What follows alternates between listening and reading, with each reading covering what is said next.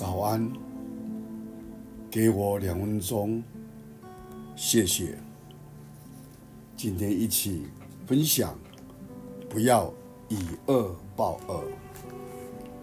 在彼得前书第三章第九节、十节，不要以恶报恶，以辱骂还辱骂，倒要祝福，因你们是为此蒙召。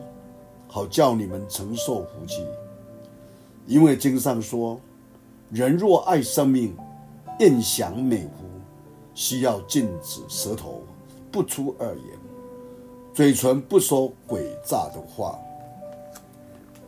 以前梁国跟楚国的边界都出产了这瓜裂，而梁国人很勤奋地浇灌他们的。瓜田，所以瓜都长得又大又甜。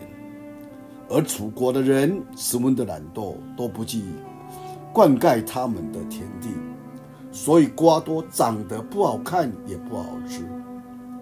楚国人很嫉妒梁国的瓜种好，常在夜里破坏梁国的瓜田，造成了不少的损失。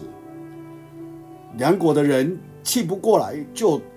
求当地的县令宋准许他们过去破坏对方的瓜田。县令说：“彼此结怨如何得了？何必心胸狭窄到这种程度呢？”他反而命人每晚都去偷偷的浇灌楚国的瓜田。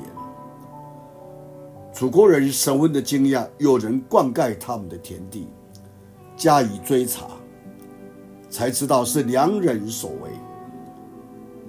楚地的县令把这件事告诉了楚王，楚王一方面很惭愧国人的表现，一方面也很称赞梁人的作法，从此两国结下很好的邦谊。想一想。今天我们面对一些不如意的事情，我们可以用不同的方法去面对。在最近当中，你我是我遭一些不愉快的事呢？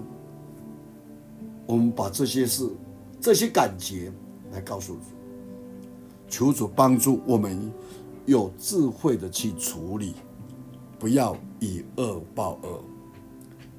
我们用主祷文来祷告，请我们在天上的父，愿人都尊你的名为圣，愿你的国降临，愿你的旨意行在地上，如同行在天上。我们日用的饮食，今日赐给我们，免我们的债，如同我们免了人的债。不叫我们遇见试探，救我们脱离凶恶，因为国度、权柄、荣耀，全是你的，直到永远。阿门。